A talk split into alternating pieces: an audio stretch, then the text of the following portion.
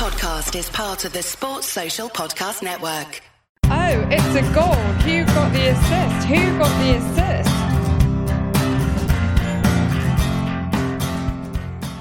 Hello, so it's the end of game week one, and we're here to pick over the wreckage of what just happened. It's a fine line between success and despair in the first game week, and with the most marginal last minute tinker uh, pre deadline potentially having a profound impact on how you did. I'm joined today, of course, by Nick. How are you doing, mate? Hey, yeah, not bad, thank you. Um, watched a lot of football last couple of days, mostly with a crying baby in the background, but enjoyed the football. Very glad to see the return of the Premier League and uh, the return of FPL as well. It was all very exciting. Um, just to say who we are, we are Who Got the Assist. You can find us online at whogottheassist.com, on Twitter at WGTA underscore FPL. You can also find our podcast on iTunes, Spotify, SoundCloud, etc. So make sure you hit subscribe if you haven't already. So, um, what are we talking about today, Tom? Well, obviously, it's just the beginning. We didn't have very much data, but nevertheless, we're going to have a look at a few guys who did well and talk about causes for optimism in the choices we made after reflecting on uh, our team's Game One performance. Uh, no one likes a moan fest, so we're going to keep it positive today. And we're then going to have a quick look at some of the new signings from deadline day since the last pod and assess their potential impacts on the Premier League for the season to come. Uh, we'll then do our features, updating on the market forces. Uh, I know you're very excited about that, Nick. The Zombie League and the All England 11. And then we're going to um, answer a few questions from the community. Yep, sounds really good, Tom. Yeah, unfortunately, I had to record this on a Sunday night due to um, other life commitments. So you get the content sooner, but the leagues are still being updated. So we won't be able to give full updates in terms of who's uh, top of our leagues. But uh, let's get on with it anyway, Tom. Uh, how was your opening game week? Mediocre, Nick. Mediocre. I think it's basically kind of what I was kind of hoping for, which is a little bit above the average. I mean, I'm watching the people get Larry on Twitter. Um, lots of very, very high scores out there. Lots of people in triple figures. You know, and Matt in our um, on our Slack, I think he's ended up with 97, 98. I end up with a 62. Um, bailed out, really bailed out by Bernardo Silva and Benjamin Mendy uh, in the Man City game. I'm very, very glad that actually came off and Bernardo scored because I think if that hadn't have happened, then the, the game might have kind of gone below par. I think my initial aim always for game week one is to be kind of around the average, just above the average is okay. 60, uh, 62 is obviously a little bit below what I'd have wanted, but equally it could have been far worse. And it's a marathon, not a sprint, which I'm sure we're going to say quite a few times today. I think it's kind of, it's kind of okay. It's a base to build on. I haven't really got any issues with my squad, and I'm happy to kind of go into next week with the same squad, and I think hopefully it'll be all right. What about you, Nick? Sounds all right. I mean, I guess it was similar for me. I would consider it a good start to the season. You know, see a start I probably would have taken if you asked me um, before the game week started, but it wasn't a great start compared to some of the other scores I've seen. I got 68 points in total, and I guess I was bailed out in a big way by my um, offensive defensive strategy, so to speak, with four at the back. Um, I had Robertson get me 11 points, Van Aanholt 11 points, and Benjamin Mendy uh, with the 15 points, and that's where uh, the bulk of my points actually came from. I had Salah like he was captain, who did all right, I guess, and a, a Jota five point, but the rest of my team blanked. So you know, 68 points is, is pretty good for a start, but not you know up there in the, in the top 100k, which which would obviously would have been brilliant if I could manage a score in the high 70s or the high 80s even. Yeah, absolutely. I mean, the thing is at this point is that one data point doesn't make a trend. And I think that there's kind of a lot of people who are looking at their team and they haven't quite done as well. I mean, obviously, they wouldn't have piped up as much, but they maybe haven't done as well as they wanted to do. Um, but I think today, you know, we're going to just talk about our teams a tiny bit, but maybe talk about some some key decisions and why, no matter what you've chosen, there's probably going to be cause for optimism. Because after all, you've put your team together with some sense of logic, unless you are an auto completionist, in which case you probably wouldn't be listening to Who Got the Assist anyway. Let's talk about kind of the causes for optimism, despite the fact things haven't really worked out. Uh, I'm going to probably kick us off. That's all right, Nick. I'm going to kick us off with uh, with my Liverpool choice. So, where you and lots of other people went for Andy Robertson, I bought in Virgil Van Dijk, and obviously the the first goal for Mo Salah was assisted by Andy Robertson. And uh, there's me with Robertson written down for a long time during preseason. I'm going to have this guy in. I, I went onto Van Dijk thinking, well, you know, uh, it was some, something about security of start, something about differentiating a little bit from everybody else. Seems to have Robertson, and uh, the fact he hasn't scored yet in the Premier League, kind of, uh, despite having lots of shots on target or attempts at least, uh, made me kind of think, well, I, th- I think he's due a goal. If Something's going to happen here. I know that Mark Sutherland's also felt the same, so I don't feel too bad about it. But when uh, I saw the assist for Robertson, I just thought, oh my god, I can't believe it! It's already it's just happened again straight away that I've kind of just backed the wrong horse early doors. Yeah, I guess when the heat dies down, um, you know that Van Dijk is um, a solid pick, someone that's going to play week in, week out, and the Liverpool defence looks um, a lot better now. They've got Alisson in goal as well. Um, he started off with a clean sheet, six points. I guess you've got to be happy with the return of a clean sheet, at least from Van Dijk. With me, I, I backed Robertson. He was a player I talked about all summer as um, you know a very attacking defender. We all know he, he finished off the season with um, a brilliant 18 pointer return, which was which was absolutely brilliant. And and he looked on form generally um, in the second half of the season. Looked nailed on for um, a start as well because I think Alberto Moreno just I don't think is really going to challenge him for game time. So I, I, I like Robertson and I'm backing him, and I think he's I'm really glad um, he's in my team. I was tempted actually by um, Trent Alexander Arnold, quite close to deadline, who's at 1.0 million cheaper. And um, a lot of people kind of dropped Robertson for TAA, and he got five points because he got a yellow card as well. So I do feel sorry for um, those that backed him. But causes for optimism if you do own Alexander Arnold was that he seems to be on um, set pieces. He took a very nice free kick, which nearly went in the top corner had um, Fabianski uh, not saved it. Yeah, absolutely, absolutely. He looked very offensive, and I was going to say, like with Van Dijk, exactly what you said there. He is a solid pick overall. It's just kind of a pairwise comparison of this particular game week hasn't really quite worked out. The other things I think we should mention if we're sticking with defence is that obviously some people, uh, including yourself, got very, had a very very good week in terms of Crystal Palace defenders. PVA for you, I think, got eleven points, didn't he? Yeah, he got eleven points, and he could have had more actually because he he did score, but it was offside. Oh, so um, I was very happy with um, PVA. We all know he's doing bits on Twitter, and it's a great start for him this season. Um, sticking to the theme of Crystal Palace defenders, I'm sure you're about to mention Wan-Bissaka, who's who's sitting on most of our benches at the moment, and he got 12 points, which is which is a brilliant start for him. But I guess um, I don't know about you, but I was never really considering actually starting him. He was in my team because of his price, which is 4.0 they've got Liverpool up next, but I think a lot of people probably will be drafting this guy in, which means if you do own him and you benched him, you might get some price rises out of him. So there are some um, causes for optimism, and he did look good as well. So he's a player that potentially you might get points from in the future as well if you do own him. Exactly. He and Peltier are basically 4.5 defenders who are functioning as 4.0, saving you a whole million. Um, despite the fact that Wan-Bissaka got 12 points and was first on my bench, in reality, on the Friday, I mean, there were a couple of occasions before the last pod when we spoke about the golden rules, and one of them being don't bench your premium assets. There were a couple of occasions when I did have a draft team, put it onto Twitter, put it onto Slack, and have Mendy on the bench and Wan-Bissaka actually on the pitch. Um, I'd have lost out, you know, three points doing that, but I think it would have been very kind of like very frustrating. To uh, I'm less frustrated this way around that I've got Wan-Bissaka on the bench. Like obviously, with the benefit of hindsight and 12 points being there, a bit annoying that I've got Ben Davies, for example, with two. But there's no way I'd have ever played Wan-Bissaka over Ben Davies. Like, but that's just ne- that would just never have happened.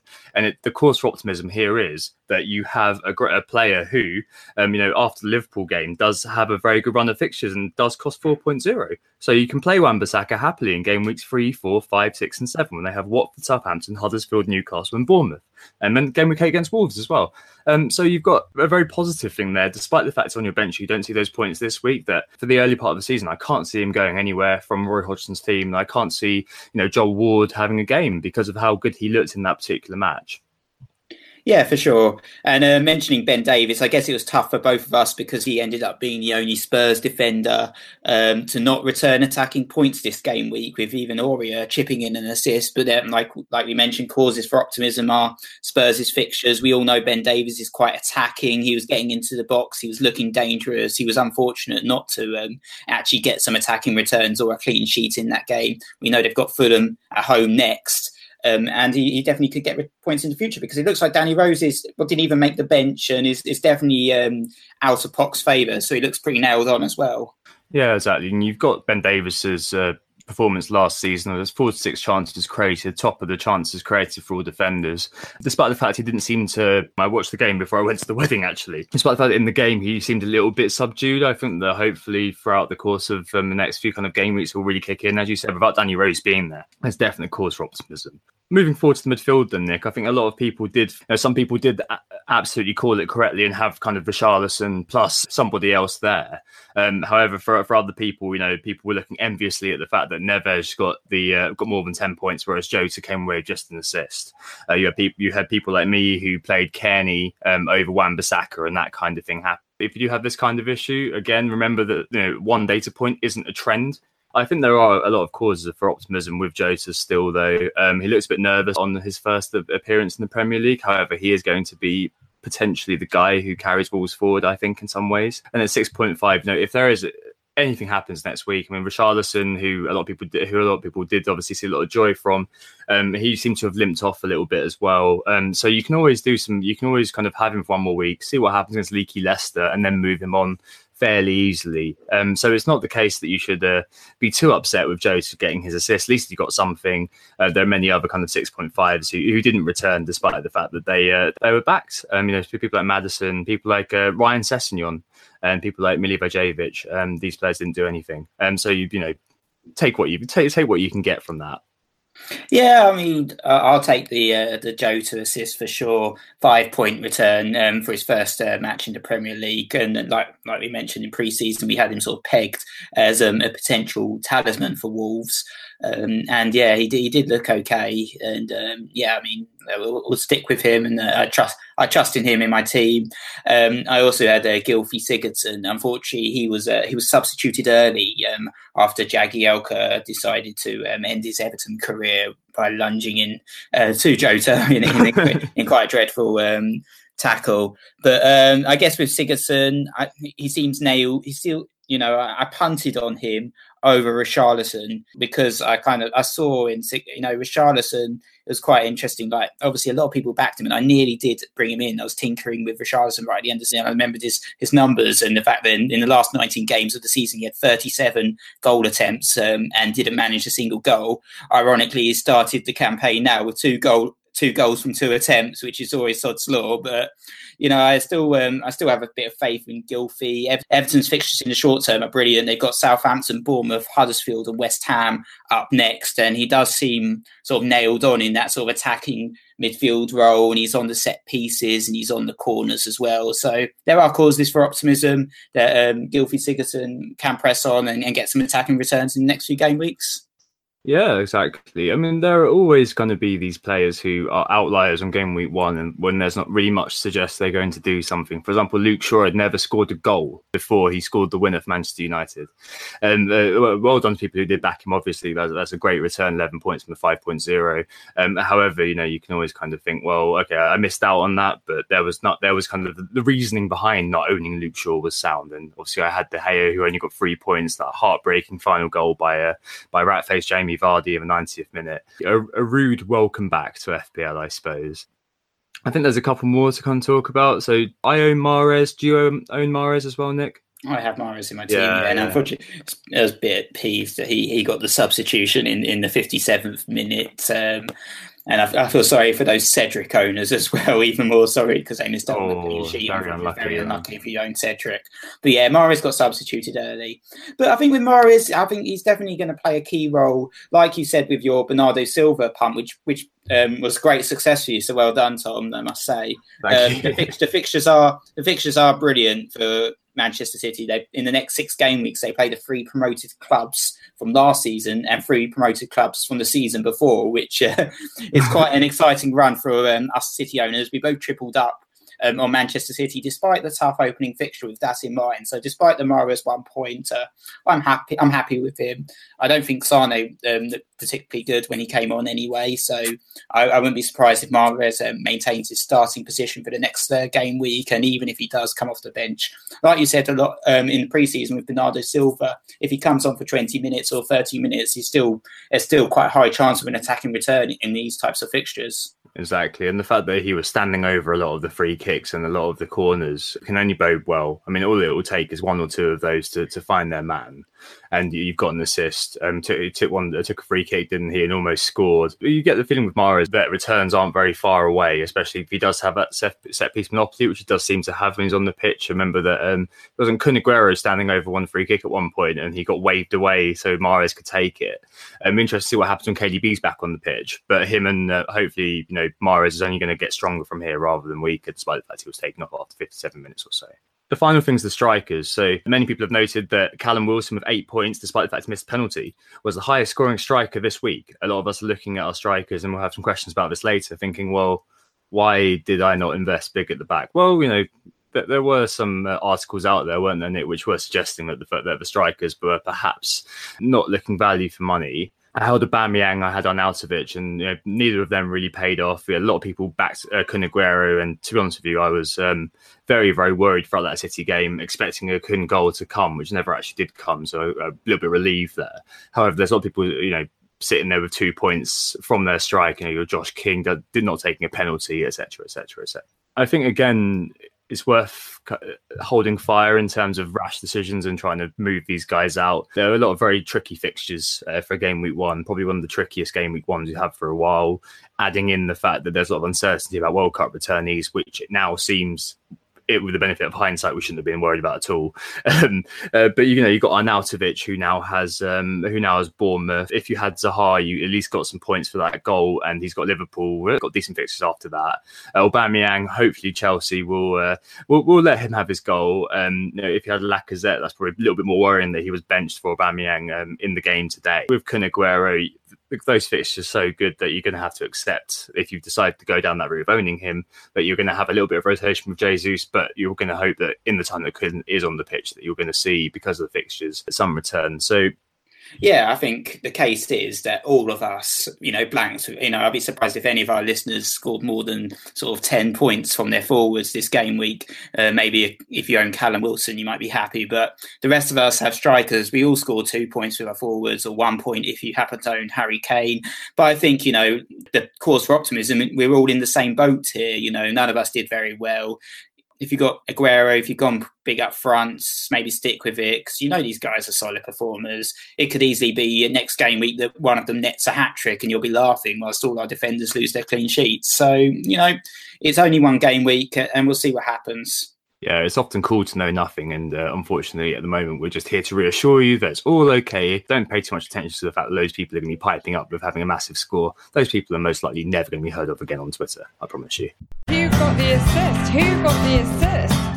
Okay, let's move on to looking at a few of the new guys who have joined uh, the Premier League since the last time we spoke. So I think this is quite an interesting one in terms of just looking at a few players that perhaps are going to be of interest to us from the new signings. I mean, there are some people, for example, Zambo Anguissa, who signed for Fulham, that maybe aren't going to ping on our radars. But there are a few players who are going to ping on our radars, and I think the first one to talk about is the uh, the urban myth, the mirage, the legend, Yerry Mina. He appears to actually be a real player who is actually going to be sighted playing football in the Premier League and not just in the transfer rumour pages.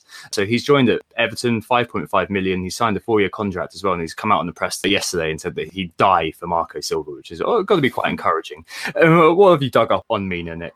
Yeah, I think Yerry Mina is definitely a player that I'm quite excited about um, joining the Premier League. Probably out of all the deadline uh, day signings, he's probably the one actually of most interest to me. I think a lot of us obviously know um, Yerry Mina from the World Cup, where he actually found the back of the net three times in three appearances and was the first South American to score three headed goals in, in, the World Cup.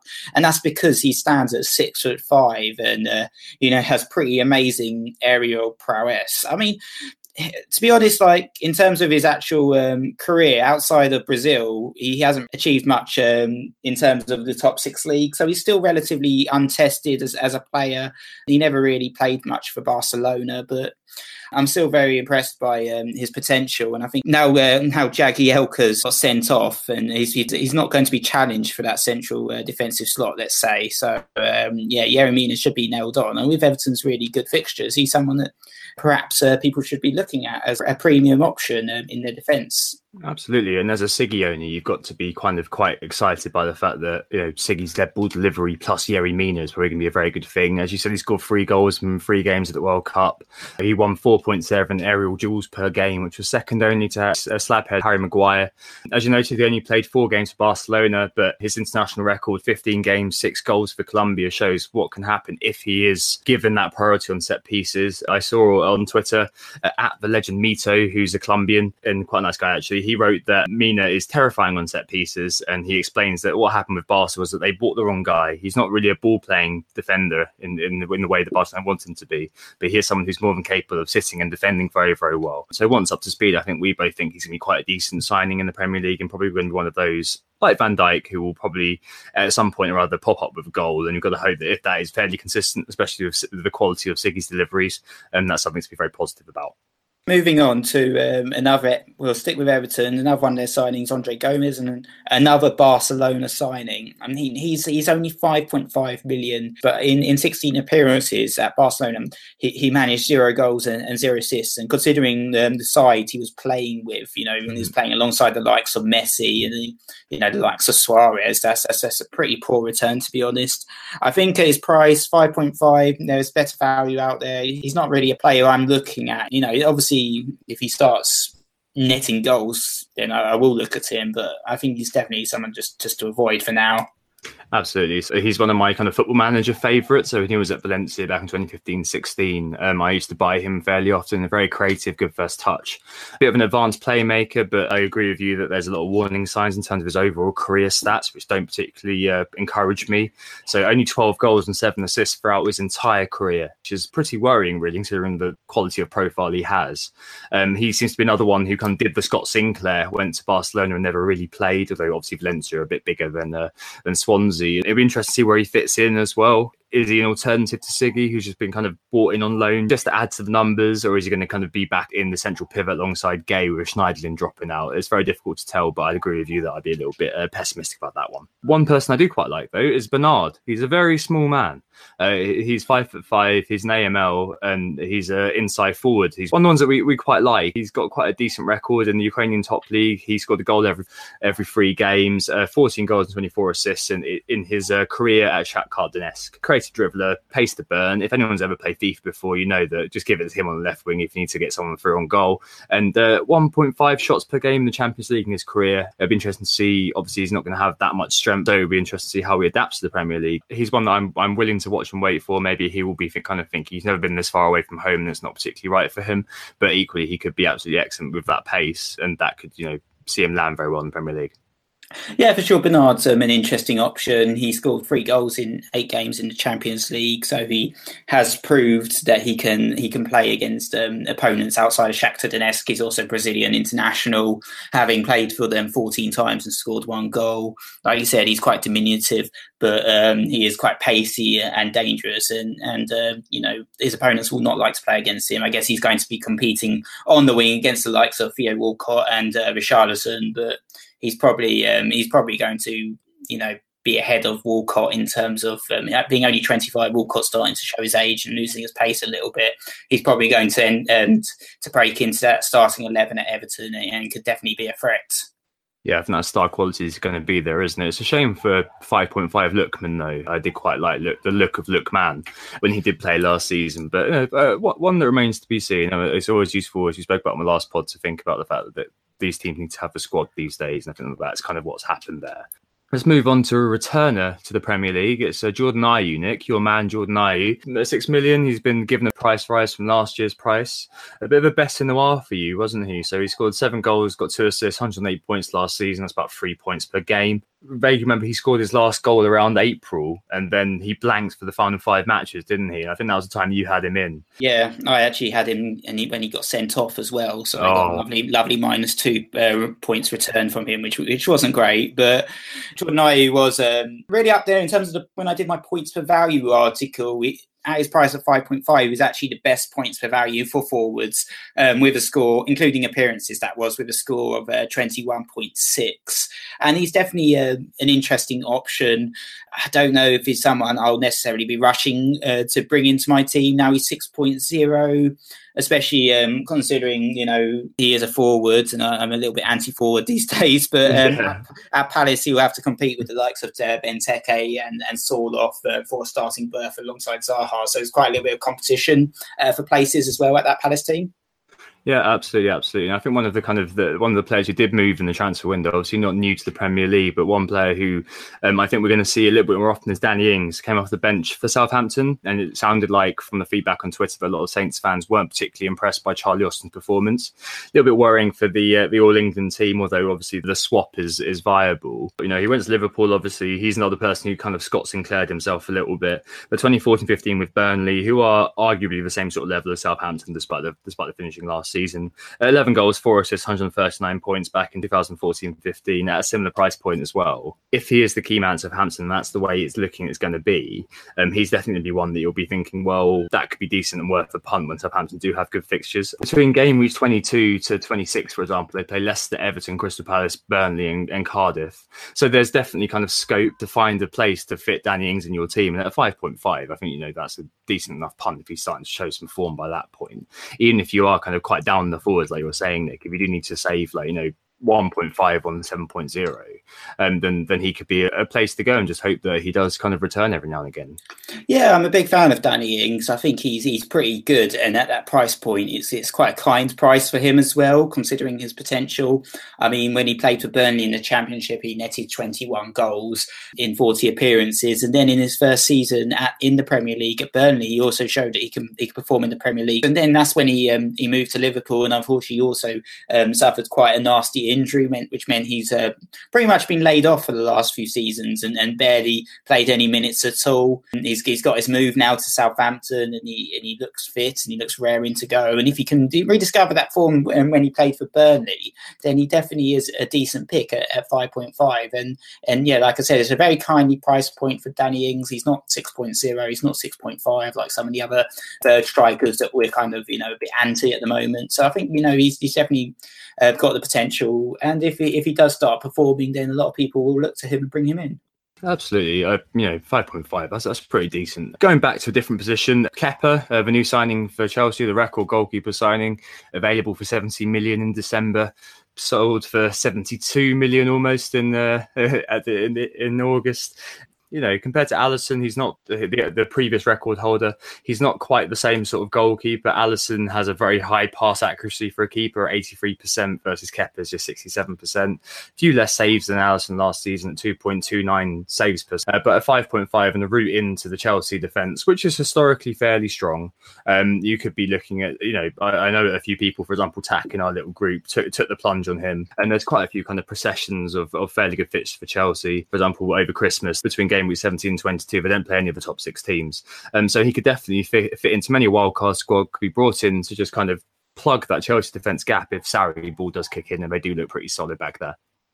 Yeah, for sure. I think that's the main point with Kepa. I mean, he's already played once in the league and got a clean sheet under his belt. So, you know, they bought, they spent a lot of money on him. He's clearly a very talented goalkeeper that they see a lot of potential in. Otherwise, they wouldn't have invested in that much money in him. I mean, he's the same price as Alisson and Ederson. And, and like you said, Tom, these are more established goalkeepers. The, the thing about Alisson and Ederson is um, a lot of us already tripled up in Manchester City or tripled up in Liverpool, and you know I don't have any Chelsea coverage at all at the moment. So Kepa could be a, a, a good way into that Chelsea team at quite a cheap price, only five point five, if you are looking at covering those Chelsea clean sheets. And I think I mentioned on one of the other pods that Chelsea defenders in the last uh, few seasons have basically always made the um, the team of the year. So uh, you know I think it was about literally about seven Chelsea defenders in the last four four seasons or something ridiculous like that. I said in the last pod. So Kepa could be a, a good way to, to cover Chelsea and that defence at um, a reasonable price. Absolutely, and the fact you know I've got De Gea for example, so moving down to Kepa, and if Shaw keeps playing at five million, then I'd buy him as my man nice defender, and something I've got a lot of money freed up. So yeah, definitely a lot of options there, and quite a good prospect I think. Um, moving on to a couple more, uh, a couple more players. Then uh, first one's Alfie Mawson, come back. For, he's come back into the Premier League with Fulham. Um, obviously he didn't start off very well against Palace, 5.0, injured right now. One of those players who um, definitely gets up there and definitely always seems to threaten. Um, but you know, six goals in uh, the last two seasons in the Premier League, uh, two goals, one assist last season. I think I owned him towards the end, actually hoping for something that never quite happened. 0.7 shots per game. I think that there is probably a chance if Fulham do stay up and Fulham do have a good run of fixtures that he would he would kind of fit into people's sides. The problem is is that Fulham don't really have like there's a lot of a lot of teams do have kind of a little kind of run, a purple patch of fixtures. Um, we'll talk about Newcastle in a second. They've got a very good one coming up a little bit later on. Fulham don't seem to have that. They seem to have a lot of kind of hard fixtures interspersed with easier fixtures. So it might be one of those that if you do, for whatever reason, want a 5.0 Fulham defender as a rotation, it could be quite useful. But I don't personally think that I'll be looking at Mawson really. Uh, what about you with him?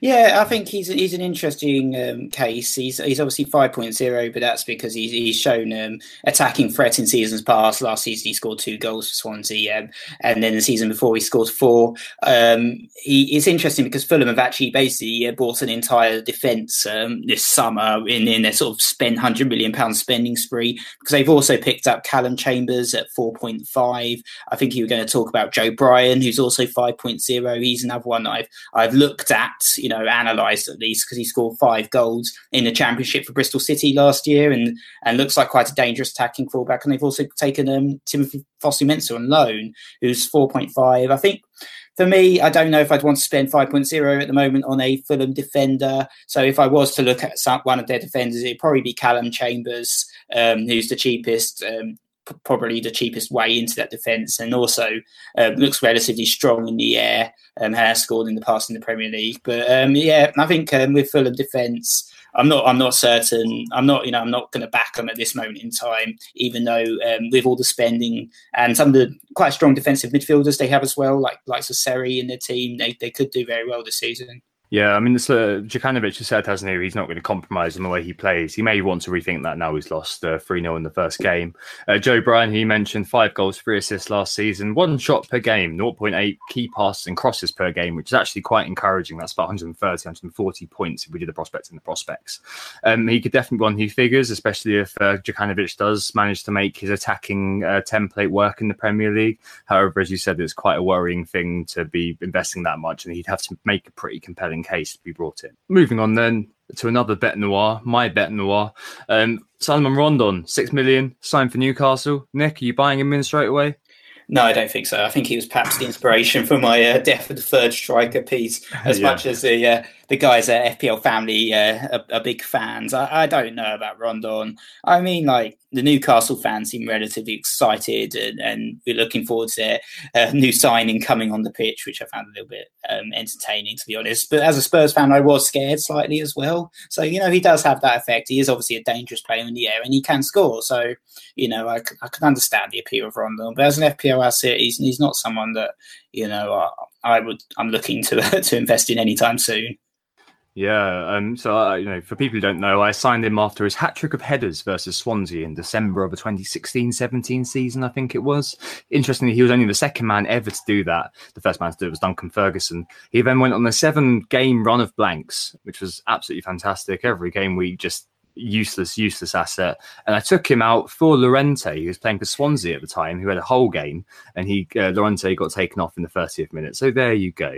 However, he averaged eight goals a season in the Premier League over the last three seasons, and Newcastle between game weeks nine and 18 embark on a run where they play none of the top six but I'd be looking probably at Kenedy at that point. Um, you know, Newcastle made a couple of other signings as well. Muto, uh, maybe he'll silence the critics, but he's only scored 20 goals in the last three seasons in Germany. And uh, Federico Fernandez uh, came from Swansea as well, uh, 4.5 again, one of those players who has been, I'm sure, on everybody's bench at some point during the past or been played and invariably let everybody down at some point during the past. Um, but another one who is uh, interesting uh, yet again to see in the Premier League. Yeah, I think Fernandez is one of those sort of mainstays. I guess um, lurks on the bench in many people's teams. He's going to add a little bit of strength and depth to the Newcastle back line, especially with uh, Lejeune being injured, and can be a cheap cheap way into the defensive. If you're so inclined to back them, like you said, there's a, a decent run um, later on in the season for Newcastle. They've got very tough fixtures at the start of the season, actually, but the fixtures do improve. So maybe we will start looking at a Newcastle defender after game week five. Yeah, I'll probably look at um, Lascelles or Schär, the um, the new the new Swiss fella. He's quite he's quite good, and he's also a penalty taker, which is quite interesting. I doubt he'd actually be on penalties for them, but he's one of those players I've signed on FM as a penalty taker in the past. Uh, the final player to talk about is probably a player you weren't aware of. It's uh, Mbenza, uh, who's 6.0, and he signed for Huddersfield. I saw him, and I was like, WTF, who is this guy? He has been bought from France from Montpellier. He's got eight goals and 22 uh, starts and 16 off the bench last season. He's an attacking mid on the left, specialising in dribbling and long shots, apparently. And not a single assist last season. All he did was make and take chances for himself. Um, so it's really another Sadio Mane. It is Huddersfield at the end of the day. Um, he could be a, a feature in teams during the a fairly decent run for them between game week 10 and game week 22, when they only play uh, Man United and Arsenal of the top six last season. So they have a very nice run of games at that point where you'd expect them to pick up the majority of their points for this season. Yeah, I think you've covered everything I know about this player, to be honest. So I don't really have anything else to add. Um, I think um, he's obviously the replacement for uh, Tom Ince, um, who who was top of our selfishness matrix uh, last season. You know, jury remains out whether Mbenza will be just as selfish as uh, Tom Ince, considering he you know didn't um, get a single assist in the French league last season. But he's only 22 years old. You know, it will be interesting to see how he adapts to the Premier League and, and what's likely to be a, a challenging season for the Terriers. Yeah, but let never be said that Romance is dead. He could be that kind of wild card player who comes in and takes the league by storm. Okay, Nick, let's take a break there and we'll move on to the features. Who got the assist? Who got the assist? So we're back, and then we're going to talk for our features. Um, this is obviously every pod will be doing these as three little sections, uh, three little things that we'll be keeping up to date with throughout the course of the season. The first one to talk about is Market Forces. It returns for a second series. This is our section where we use FPL NTI data to describe the movers and shakers in the transfer market. And Nick is the man who's across this. What have you been noticing this week, Nick? Yeah, I'm, I'm thrilled to to bring market forces back. It's becoming a, a certain time honoured tradition, isn't it, of the uh, Who Got the Assist podcast. Um, so let's start with um, some of the players that are being purchased this game week, and, and the first one, as always, with the start of the season, it seems. Um, a DMC is, is the first major wagon, and it's uh, it's Ruben Neves this season. He um, he's 5.0. He's um, already had over 100,000 uh, purchases, probably going to be the first price rise of the season as well. I think last season we saw it with Xhaka, the year before we saw it with Etienne Capoue, and often these these wagons are short lived. But I, I, guess with Neves, there's the possibility it could be an exception. You know. Um, he could break the mold and actually be a, a true FPL asset that um, enters all of our teams by the end of the season. He's on free kicks. Um, he, he, obviously scored a brilliant free kick. It was brilliant assist for the Jimenez goal. And um, he's only 21 years old, this guy. He's clearly extremely skillful on the ball and, and definitely could be um, a leading star for Wolves. I guess the um, the downside, I guess, the the other side of it is in the in the championship he only actually managed six goals and one assist, and also got eleven yellow cards. So it is possible that this just could be a dream start for him that's short lived. Absolutely, it could so easily have been Jota, I imagine. Although uh, I think it definitely is the case that us Jota owners did, did get lucky. Said at the beginning with just the assist. Um, However, you know, a lot of the Wolves fans spoke about him in glowing terms. And as you said, with the set piece monopoly, he was one of the reasons why I was considering him for a little while before eventually going on to Jota. So, you know, it, it could be a flash in the pan or it could be the start of uh, a bit of a bandwagon for this season, which could keep running and running. Yeah, for sure. Um, also being purchased is um, our man Wan-Bissaka, and that's probably because he's only 4.0 million. I mean, he's turned up with an assist and a clean sheet um, and 12 points. He's a bargain for his price. Um, the downside, I guess, of people that are deciding to buy him in is that they do have Liverpool up next. So it's quite possible that he can you only get a zero pointer after a 12 point return. But it might be that people are bringing him in and, and looking to, you know, upgrade in other positions, perhaps as, you know, very early minus fours, which uh, is not something we'd recommend. It seems it seems a bit to bring in Wan-Bissaka on the on the basis of one performance seems um, you know a bit knee jerky for for me to be honest. But you know, like as a Wan-Bissaka owner, I'm happy for other people to own him because he's, he's likely to get a price rise as well out of it. Absolutely. Um, despite the fact that he is 4.0, we noted, didn't we, before Crystal Palace had even played, that 2,000 people had seen enough and brought him in. This was on the on, after the Man United game on the on Friday night. Um, so yeah, interesting to see that he's uh, he's definitely attracting a lot of owners because of that value point. and it's kind of one of those victories for the FPL community in a lot of ways because we saw that. I think the majority of teams that uh, are on Twitter do have Wan-Bissaka in them. So I think we can all kind of share in the proceeds of that rise there. Definitely, definitely. Um, so third in our list is um, Luke Shaw. He's the third most transferred in player with over 83,000 uh, transfers at the time of recording. I mean, I think he was actually sparking a little bit of interest just by his performance, even if he hadn't scored. Um, there's an 11 pointer from him. And I guess it would have been higher, actually, if uh, United had not lost their clean sheet in the last minute, uh, much to the chagrin of um, De Gea owners and Eric Bailly owners. But um, the thing about Shaw is, I guess Ashley Young is expected to return. Uh, Valencia's also going to be back from injury quite soon as well. So there's there's a bit of competition for those fullback places. But um, you know, Darmian was pretty terrible. So even if Ashley Young does return next game week, he may be shuttled um, onto the right back. So I, am not sure about those that are transferring in Shaw. If you did bring him in game week one, uh, well done because uh, you've obviously got brilliant return. But it was also the, the first time he's ever scored in his Premier League career as well. So it was a bit of a, you know, it might be a one off for him as well. Yeah, absolutely. Although he was pretty fairly attacking, wasn't he? Over the last few seasons, I think I've had him. I've had him a couple of times, and he's been he's been all right. But he is just one of those players that you expect that Mourinho's going to turn on quite soon. So um, I, I probably exercise caution there. Fourth and fifth on the list, the midfielders, aren't they? Nick, we've got Richarlison, then we've got Pogba.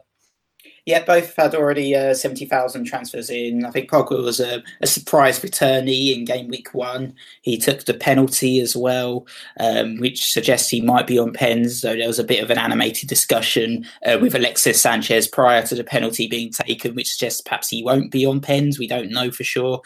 Um, he's only 8.0 mid, uh, million, so he's actually uh, relatively cheap for who what could be considered a premium midfield. Uh, last season, he managed six goals and 13 assists, so he's perhaps quite lucky to only be priced at 8.0 million and not and not get a price rise from um, his performances last season. And he was brilliant in the World Cup as well for for France. It has to be said. So I think there's I can understand why there's a lot of interest in in Pogba as a possible quite cheap way into the Manchester United midfield, and they've got Brighton up next and quite a decent fixture run. Um, with Richarlison, we've talked a fair bit about him on the pod already. He only had two attempts and got two goals from those attempts, and he, he was a bit off for the second half of the season. But he's back with Marco Silva. He looks in form. Perhaps he's been working on his finishing, but he's also carrying a knock. So it's, it's quite interesting. People are backing him despite the fact he's got a yellow flag. Yeah, exactly. And with uh, with Pogba as well, the, a few cryptic tweets that went out afterwards saying, you know, he'd be fined if he said what he really thought. It's a case that he's with Mourinho and kind of thinking, well, every day I love you less and less. And I think that that's probably what is uh, what would uh, be a bit of a flag for me in terms of bringing Pogba in. Just because if you have an unhappy player who's making noises like that, then you know the, the transfer window is still open for i'm not suggesting he's going to be sold in any way um, but the transfer window is still open so there may still be some agitation there um, I'd be a little bit worried about that for now. Moving, I guess, to the sellers then, Nick. There's a, a, a few ruffians on parade, aren't there? And uh, the, the top one is uh, Son Heung-min, who uh, a lot of people bought for some reason ahead of game week one. Yeah, I guess there's going to be an angry mob selling him right now. Those that didn't realise that he's heading off to the Asian Games in a bid to avoid military service. But um, I mean, he made a substitute appearance in Game Week One, but he's not actually going to be back now uh, for a, fair, fair few game weeks. So um, yeah, those that um, brought him in for their starting um, at the start of the season is looking slightly foolish now because um, he, has gone and he's not going to be back for a while. Unknown return date, as the FPL website saying currently. Yeah. So yeah, seventy thousand people have, have, transferred him out, and then yeah. Looks like he's going to have a price fall on the back of that as well. Also being sold is a fellow teammate, Kieran Trippier. Perhaps a surprising one, I guess, because I expect he will actually be back.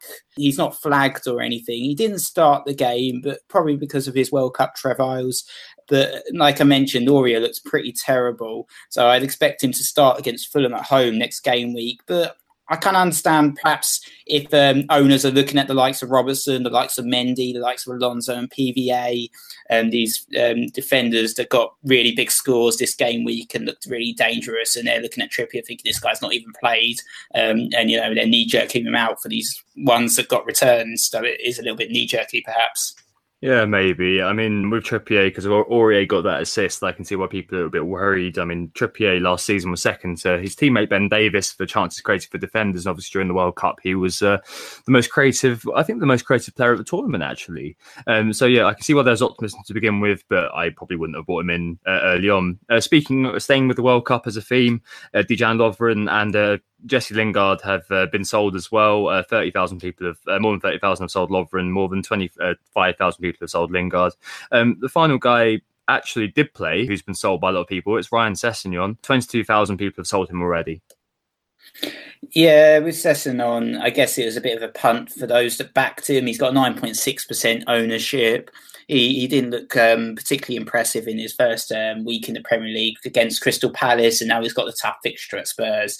And with um, other 6.5 million midfielders getting attacking returns, like Richarlison is the um, obvious um, swap that people are probably doing, and, and also Pedro and Jota uh, racking up an assist as well. Probably a few people are making some moves in that manner. Yeah, exactly, exactly. And we'll have a few questions about transfers later on, but thanks for that, That's uh, always useful and gets more and more interesting as the season goes on. Moving on to the Zombie League then, and this is where we check on the progress of our shambling zombies, run by unspecified family members who live at our address, of course. This is our no chips, no transfers, no changes league. Anyone violating this will be booted unceremoniously. and thanks to all of the spotters on uh, on Twitter who have mentioned to me a few people who have committed infringements, they're no longer in the league. Um, I'm opening this up for one more week for stragglers. I've seen a couple of people have asked me, can that can I join? If you had a, a zombie team from game week one that you've adhered to the rules for, you can join. But I'm going to close it after game week two. This will be it. The code is 280665-58277. And yeah, let's talk about our zombie teams, Nick. While the uh, while the league's kind of uh, warming up a little bit, unfortunately, everything's still being calculated right now how did you do in your first week as a zombie? Yeah, so I got 65 points, um, which is actually very close to my actual team, only three less. I'm kind of glad in a funny sort of way that the zombies um, were outperformed by my main team because I saw a few people on Twitter saying, I did rubbish and my zombies did brilliantly. yeah, I had Mendy in there as well. He was probably the big performer. I, I think I mentioned I, I, didn't actually change my team from the last pod. I said it was subject to change, but I never got around to changing it, partly because I didn't have the password and I was returning from work, so I missed the deadline and any chance to actually change it. But um, it was the defence that performed for me, unsurprisingly. Vertonghen got me 11 points and Mendy with 15. I got five points from Luiz and Keane, whilst my attack, um, the likes of Kane and Arnautovic, uh, didn't do very much at all. So, you know, 65 points. Um, I'm apparently 252nd at the moment in the league, which is uh, which is um, okay, I guess. And um, I'd also like to mention, um, yeah, thanks to everyone that's joined the league. I know there's been lots of interest, lots of people on Twitter. Um, I know the guys from FPL Planet also did a podcast um, where they set their team up as well. So, yeah, thanks, guys, um, and, and best of luck uh, for this season. Yeah, cool. Thanks everybody as well. Um, I I got 45, unfortunately, um, a little bit different. Uh, my team actually, my real team outscored my zombie team, so I'm a bit happy about that. Ederson and Ben Me were the two people who got me the most points. But my defense were the key engine for my 45 points. So I was Piliqueta, got a clean sheet. Pereira for Leicester, assisted Jamie Vardy last minute uh, which I only remembered afterwards. And I was a bit, you know, I, I'd have preferred the David De Gea clean sheet, to be honest, than the four points of my zombie team. Um, going forward, it was an absolute car crash, though. Uh, Cairney, Gross, and Kevin De Bruyne and Aubameyang, who's the captain, all blanked, and uh, Jota and Firmino uh, got assists. Um, so a bit of a slow start for my for my zombies. I'm apparently about 800th in the zombie league, which shows that we seem to have quite a lot more people than I thought in the zombie league, maybe about a thousand, which is very very cool. Thanks very much, guys. I guess that after I've removed all of the uh, all of the interlopers who haven't read the rules, I expect that number's going to dwindle a little bit. Yeah, brilliant, and yeah, um, Thanks, guys. Um, shall we move on to the final uh, final regular section, which we're going to be doing week in week out, and that's the All England team. And uh, as we said, it's, it's, celebrating the Three Lions achievement at the World Cup, and we're going to be running a team from start to finish with solely English players. And I know Tom, you said you made some last minute changes. You brought in Kane and Alli, uh, which um, I guess added a bit of strength to what was um, looking a pretty terrible team, actually, to be honest. Alli definitely was a bit of a saving grace. Unfortunately, it didn't quite work out for the uh, for the All England team this week. Uh, Trent Alexander-Arnold, Bertrand, and Tarko um, came away with clean sheets, uh, but Pickford, Maddison, uh, Sessegnon, Austin, uh, Captain Josh King, Kane, and Townsend all blanked.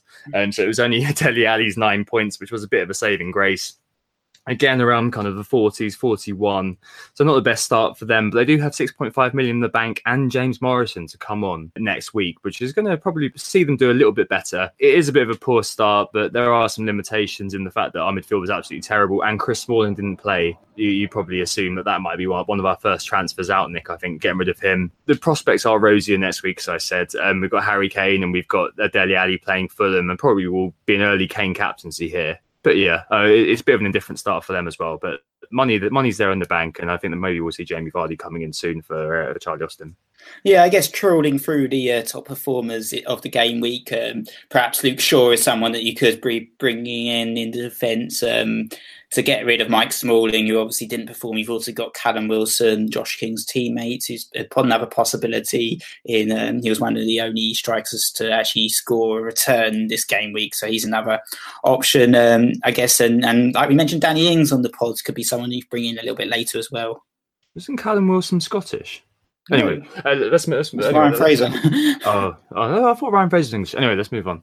Um, okay, uh, that's great. So that's our that, that rounds up our features, and obviously we've only got one week at the moment, but next time we'll be able to call out a few more people doing well on the Zombie League. Um, but for now, we're going to let that kind of settle down for a little bit. Who got the assist? Who got the assist? So we're back, and um, the first thing to talk about, I guess, is the mini league. And if you haven't joined already, our main league code is five one six dash four four one. Like with the zombie league, the site is still updating, so we can't really provide a full update. But I guess that's probably for the best, considering uh, having looked at the mini league, there seems to be a few multiple accounts out there, and and uh, the top people have all been uh, food their bench boost early. But um, I did see that there are a few people out there that did get um, triple figure scores. So if you did, congratulations, and uh, we'll be uh, closely monitoring the league um, week in week out throughout the season. Yeah, exactly. I mean, there's a few people who, for example, Captain Sadio Mane, that's a Fitran Nerdin. Uh, very well done there, mate. Um, but there is uh, a little bit of an influx of uh, of teams who also appeared in the Zombie League, who all appear to start with the letter A, have a number after them, and all have kind of uh, RNG names. And I'm not too sure whether I removed these guys from the actual main league. They've all gone from the Zombie League, but I, I'm fairly sure they're probably going to be the same person behind them all. so it's probably for the best. We're not going to give an update right now on those guys. Right, uh, let's move on to the questions then, Nick. Uh, thanks every uh, ever so much for all the questions from everybody. Really sorry if we're not going to be able to get to anyone. We tried to group them all together into themes to kind of give our views. I think it may be fairly obvious what we're about to say on a lot of them. The first question kind of theme is making changes generally. Um, FPL Death Star asks, what are the circumstances people should use to um, to make a transfer? Because most of the time in game week one, um, you don't really tend to want to make a transfer or game week two. So, so what would be the factors that would make you do that? Chris Butcher asked if there's any bandwagon worth jumping on. Neapolitan Beast also asked that, as did Four Leaf. Um, so making changes generally, then Nick, I think I've already given my point that normally we wouldn't really be looking to make changes, would we? I think you know you put your team together for a reason, and most of the time we kind of look at it and think, right, there's those injuries or suspensions. I'm not going to change it till game week three and kind of stick with what I've got. Um, but what are some of the factors which may cause you to to make a change? Well, obviously, if I had a player that was injured or suspended, then I would definitely think about transferring them out. If you owned, for, example, Yedlin, he looked like he's going to be out for a while. Um, perhaps you'd look at another 4.5 million defender, or you'd look at the likes of Wan-Bissaka and, and make a transfer like that. I think for me, and I think we talked about this earlier, is I'm looking to roll. I set my team up uh, for a reason with um, the next sort of few game weeks in mind. The fixtures are all quite strong for my team as well next game week, so you know, there's no one I'm looking particularly to sell. I think um, also if you own Richarlison, it's kind of a watch and wait here. He is flags, but it's worth waiting to see um, if Marco Silva actually rules him out in the next press conference because you don't really know if he's injured or if it was just a knock or what exactly the situation with is with him. So if you own him, perhaps you're a little bit worried, but it's definitely a watch and wait. No need to rush. I think with the with the early bandwagons, the likes of Shaw, the likes of Neves, we've and the likes of Charlison as well. We've already highlighted that there's a few negative, um, you know, issues with these types of guys. So I don't think there there really should be a rush to, to bring them in.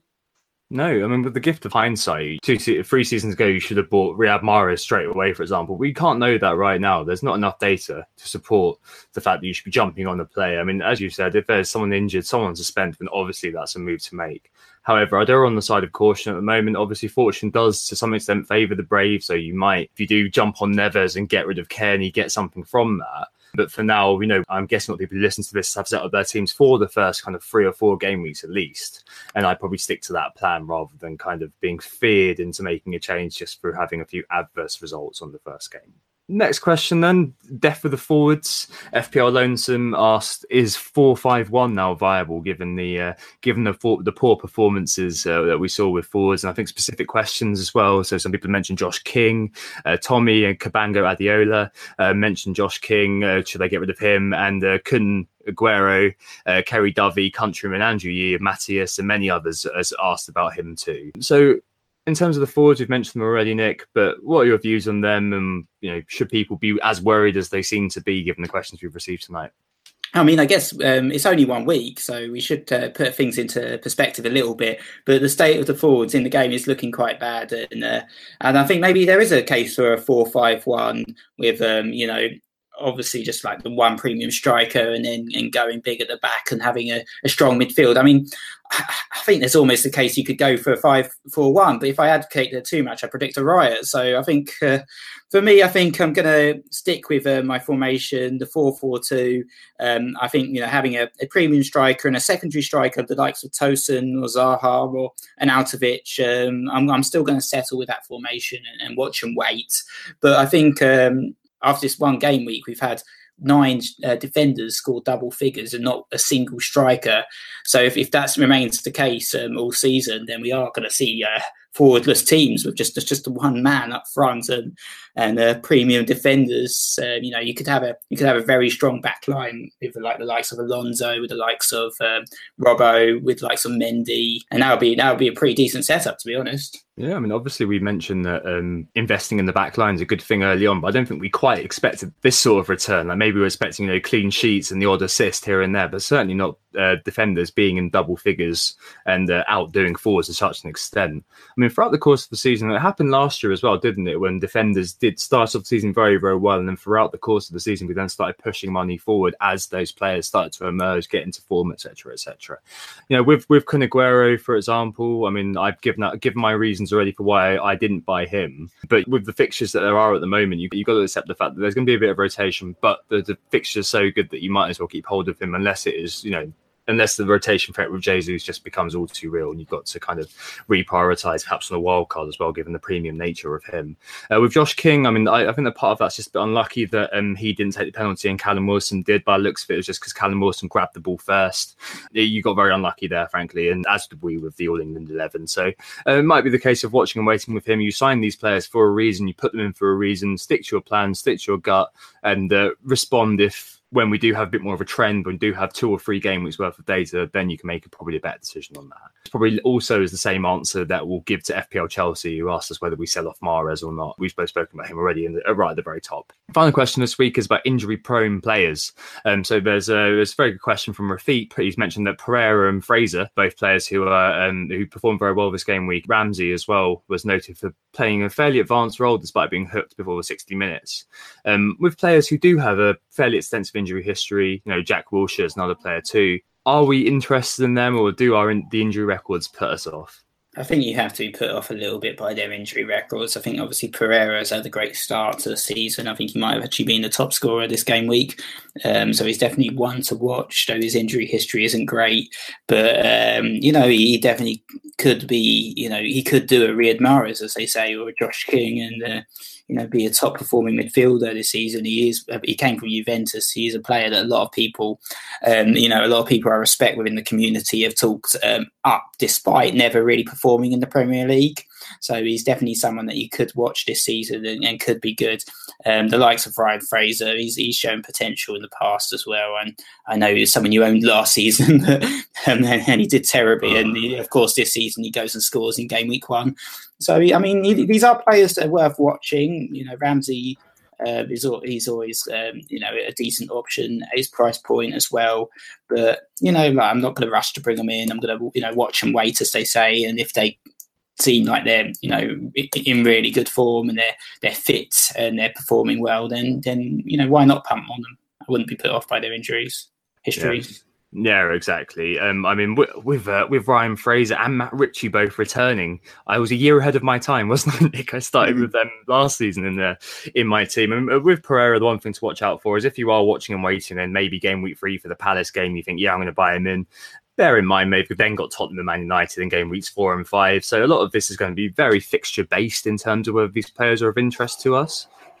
And uh, you know, Aaron Ramsey, for example, when Arsenal do get past the Chelsea game, Arsenal uh, between game weeks three and ten don't put any of the club in top six last season. So that's uh, obviously a very encouraging time, and maybe a time you know when he's set at seven point five or even Mkhitaryan at seven point zero could be make could be making entry into our teams. But yeah, with them, I watch and wait.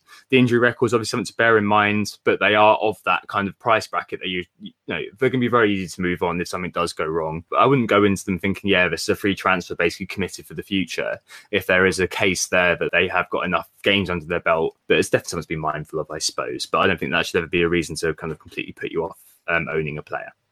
Okay, cool. There's a theme to every pod. Last week it was, of course, Michael Jackson and uh, Andy Penman got there first. Very, very well done to everybody who did who did spot it. Yeah, I think we we shuttled in quite a few terrible puns that game week, like we do this week, and um, like we do every game week. But uh, it's all it's all part of the fun of doing the podcast. Uh, just to reiterate who we are, we are Who Got the Assist. You can find us on WhoGotTheAssist.com and on Twitter at WGTA underscore FPL. Yep, and our league codes are 516441 for the main league. Um, I'll probably close that to entries around game week five or six.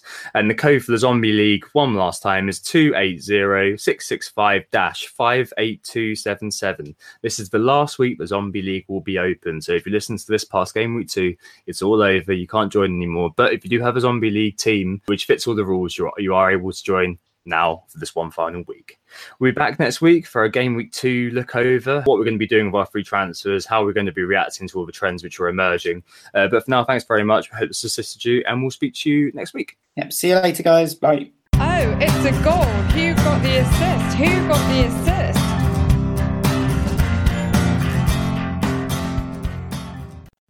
Sports Social Podcast Network.